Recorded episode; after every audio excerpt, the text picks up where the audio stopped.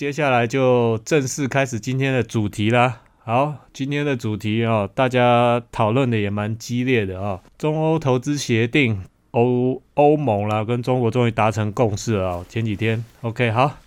来，在开始之前呢，我先给大家看一个新闻啊，来看破拜登局啊，中欧投资协定七年谈判终于敲定啊，这个是联合报的一个新闻啊，我引用联合报的新闻啊。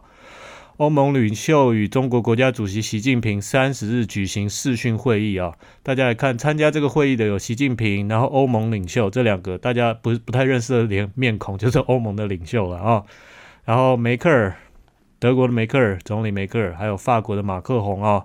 等于是欧盟的欧盟现在因为英国已经脱欧了嘛，欧盟的两大最重要的支柱就是德国跟法国了，现在。呃，等于是欧盟的两大首脑都参加了啊，所以这个很有代表性的啊。然后他们在三十日举行视讯会议啊，共同宣布完成中欧投资协定的谈判啊。中国将对欧盟进一步的开放市场，并形同和欧盟一致对抗美国川普政府的美国优先保护主义路线。这一项协定是中欧双方经贸双赢。另外有分析称，此为北京赶在拜登联欧至中之前所下的先手棋啊。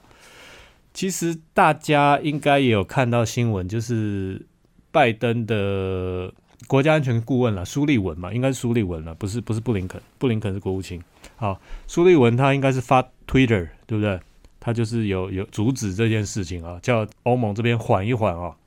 那但是显然欧盟他没有搭理。等于是很不给拜登面子啊，很不给拜登面子啊。这边呢，他要讲到，尽管中国人权记录不佳哦，欧盟人希望借此协定打开中国市场大门，获得与美国企业相同的待遇啊。OK，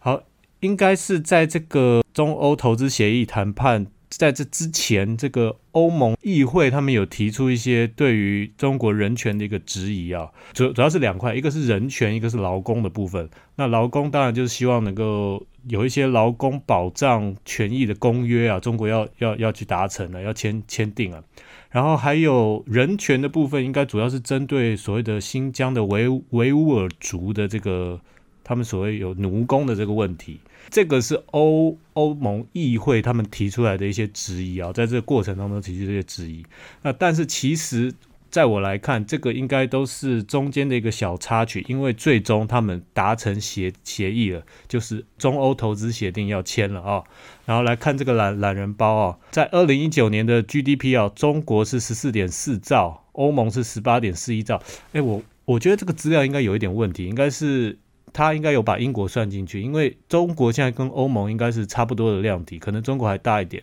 好，好，主要这个投资协定啊，它没有针对贸易，就是针对贸易之外的其他各个领域，基本上都包括了哦。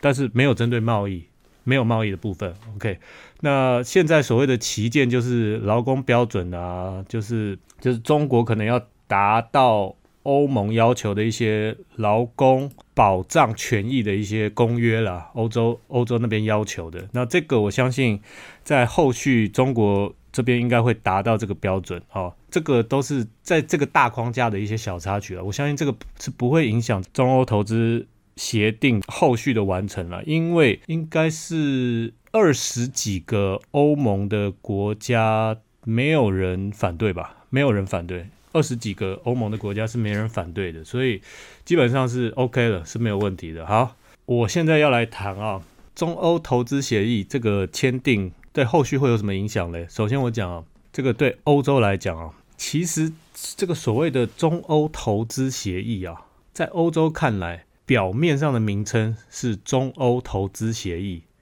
其实看在欧盟的眼里，它叫做亚欧投资协议才对。应该要把它看作亚欧投资协议。我说，在欧洲的眼睛里面，他看的是这样了。那因为中国的背后代表的几乎是整个亚洲的一个经济体，因为 RCEP。那因为 RCEP 签订啊，所以其实中国背后代表的几乎是整个亚洲的这个经济体啊。所以这也就是为什么美国拜登他总统当选人嘛，他试图去阻拦这个事情的进行会失败。为什么拜登他的阻拦会失败？因为利益实在是太大了，大到欧洲实在没有办法拒绝。现在全世界的经济成长的动能，我看一半以上是由亚洲来贡献的，因为亚洲现在就是世界经济发展中动能最强的一个一个市场嘛。所以我说，在欧洲，他现在看名字叫做中欧投资协议，其实，在欧洲的眼里面看到的就是亚欧投资协议，它就是透过这个中欧投资协议，可以参与到 RCEP 的这个市场，它可以借着中国的这个顺风车啊，来分享这个亚洲经济成长的果实。所以在欧洲眼里，他是这样看的啊。所以其实我们也可以看到很清楚，其实讲真的，欧洲他们现在的这个。不管体制上还是意识形态上，他们跟中国其实差异是很大的。但是这个中欧投资协议这个达成，就代表现在其实放下这些所谓的政治的这个分歧啊，大家走务实主义啊，专心的拼经济比较重要了啊，主要是这样看啊。那对中国来讲呢，代表什么呢？随着这个 RCEP 的这个签订啊，然后再加上“一带一路”，中国它跟那个周围国家。有强烈的这个经济的这个连接，然后中欧投资协议的这个签订啊，中国它让自己跟亚洲在经济上等于是高度的去整合了起来，所以未来的中国呢，在亚洲将扮演一个等于是领头羊的一个角色啊。那我把这个就称作所谓亚洲的中国化啊。那我为什么会用这个称呼呢？其实是。我是想到一个历史典故了，来，我来给大家看一下啊。来，大家来看这个图啊，回顾一下历史啊。这个图应该是西元三百，西元前三百多年的亚历山大帝国的疆域啊。啊，亚历山大帝国大家知道啊，那个马其顿的王子啊，年轻的国王亚历山大大帝啊，他在西元前应该三百三十三年还是三百三十四年，他远征了波斯啊，打败了当时如日中天的波斯帝国。然后征服了整个远东地区，建立了一个横跨欧亚非三洲的一个大帝国啊，那个真的是非常非常厉害的一个攻击啊。但是重点是它的影响不是在这个帝国的本身，而是因为这个亚历山大帝国的这个建立啊，它因此把希腊的文化跟影响力传播到这些地区，这些远东的地区，还有这些帝国里面的疆界。历史学家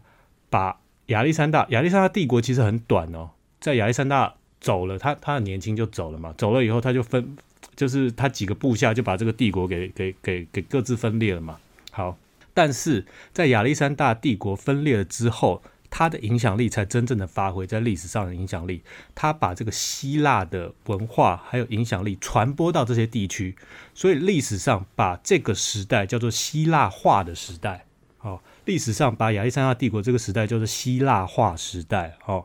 所以我就借用了这个名名称呢，叫做亚洲的中国化，现在正在发生，而且未来也会继续发生。中国在亚洲的影响力将会越来越大，越来越大，越来越扩展起来。随着这些经济的整合，那我现在要给大家回顾一个一段历史啊。OK，先把这个希腊化时代的地图给关掉。好，我来给大家回顾一段历史画面啊。OK，这个是二次大战之前呢。你看上面英文写 The Empire of Japan，一九四二年大日本帝国。这是二次大战之前呢，日本他所倡议的所谓的大东亚共荣共荣圈啊。这个大东亚共荣圈呢，这个范围啊。其实现在看起来，跟那个之前签订的 RCEP 的涵盖范围大概有八十七分像，就是这这是我们讲一个梗啊，就是基本上是差不多，就是 RCEP 的这个范围了啊。好，OK，那日本这个大东亚共荣圈，它名字虽然好听啊，叫做共荣圈哦，但是其实我们我们知道，就是日本它其实是用武力啊，那强迫这些国家来跟日本合作啊。日本把这些区域的这个资源用来发展自己的大日本帝国的这个军国主义啊，所以它虽然名字叫做大东亚共荣圈，那实际上就是所谓的宗主国啊跟殖殖民地的这种关系啊。我今天要讲的所谓的亚洲的中国化，这个跟当年的亚历山大帝国还有日本帝国完全不一样啊。这个亚历山大帝国还有日本帝国呢，他们这两个是用武力来发挥影响力啊，达到区域的整合。但是中国呢，它是用经济合作的方式来达到区域的整合。那等于是用自由商业合作来这个互通有无啊，达到这个所谓的区域共荣，真正的共荣啊。所以亚洲的中国化，未来中国在亚洲的角色啊，将会变得无比无比的重要。等于是想到亚洲啊，讲到中国就想到亚洲啊，这么这么的重要。OK，那随着这个 RCEP 成型呢，中欧投资协议完成啊，那未来的世界啊，将会变成三三足鼎立啊，美国、欧洲还有中国。未来的世界，美国、欧洲、中国三足鼎立，美国仍然会是世界上最强的国家，但是跟以前完全不一样了。美国再也没有办法独霸全球了。我拿金庸小说的例子来讲啊，以前的美国就好像独孤求败一样，在武林当中存在，就独孤求败，舍我舍我其谁。但是未来不一样了。未来的世界就是《三国演义》了，可能东邪西毒、南帝北丐，大家各有一片天。武林当中再也没有独孤求败了。未来的世界，《三国演义》啊，好，我现在再把视角拉回台湾了。这个未来的情势走向如果是这样，那台湾应该怎么办呢？好，我先给大家看一下我们蔡总统、蔡英文总统的这个新年谈话啊。好，蔡总统的新年谈话，来先看它里面啊。蔡英文总统他在脸书破这个元旦谈话，其实内容很长啊，但是我我把几段来给大家看一下，中间比较重要的一段就是，好这一段时间有关进一步开放符合国际标准的牛肉和猪肉进口的决定，就是所谓他开放这个含莱克多巴胺瘦肉精的这个猪肉进口的决定啊，所引起的争议和纷扰，让我充分体会为什么过去的政府做了开放的承诺却无法落实。他等于是把那个 马英九给落拉下水了，就是这样。台湾是依赖贸易生存的国家，在这个经历三任政府的难题，已经没有回避跟不处理的空间 啊。他不止把马英九拉下水，他把陈水扁也拉下水。就是说，开放瘦肉精的美国猪肉的进口，这个是历经三任政府的难题啊。哦，但是前面没有开放啊，是你蔡英文开放的啊，你把人家拖下水。好了，好了，不管我继续讲了啊。然后，所以他要用最谦卑的心情，请所有国人同胞体谅，也希望大家能够理解我们再三斟酌后的决定。OK，好，最后他讲啊，后面他讲，当然我们所面对的不仅仅是贸易的问题，就像我去年不断的强调，世界的局势正在变化，身为一个总统，必须更加谨慎啊，在复杂多变的国际局势中，为台湾布一个永续生存的局。OK，好。我先讲到这里了，他他后面基本上就是一些文青式的语言了。其实蔡蔡英文总统他的文胆呢，他他的文胆其实很厉害，他可以有一些很很文青式的一些讲话，让人家看了读了其实是很舒服的，这个是他厉害的地方哦。那等于是蔡英文总统他在讲，就是说台湾为了国际的关系啊，永续生存的局啊，国际局势下为了要有永续生存，所以他必须要开放含美国瘦肉精的这个猪肉来进口。那未来可能会开放日本的核食来进口啊，主要是这个他的论述主要是这样哦。身为总统，二零二一年我最重要的责任是让大家如常的生活，并跟着全球经济复苏的脉动往前进。啊，讲的多漂亮！好，OK。我看到蔡英文这个，其实其实觉得他的文胆真的很厉害了。好，OK。那接下来我要讲的话呢，其实可能我的很多同胞了，就我自己台湾的同胞可能会不太赞成的，但是我还是要发表一下自己的意见了。那就是说，一直以来啊，这个民进党政府他们的世界观就是一个没有中国的世界。讲白了，民进党政府的世界观就是如此。那但事实上啊，当我们自己自外于中国，我们就等于自外自己于亚亚洲。那当我们自外自己于亚洲，我们就等于自外自己于全世界啊。所以民进党目前他走的路线会把台湾带到一个死胡同。我之前有讲过，但我现在再讲一次哦，台湾没有国际关系，只有两岸关系，所以重点是在两岸。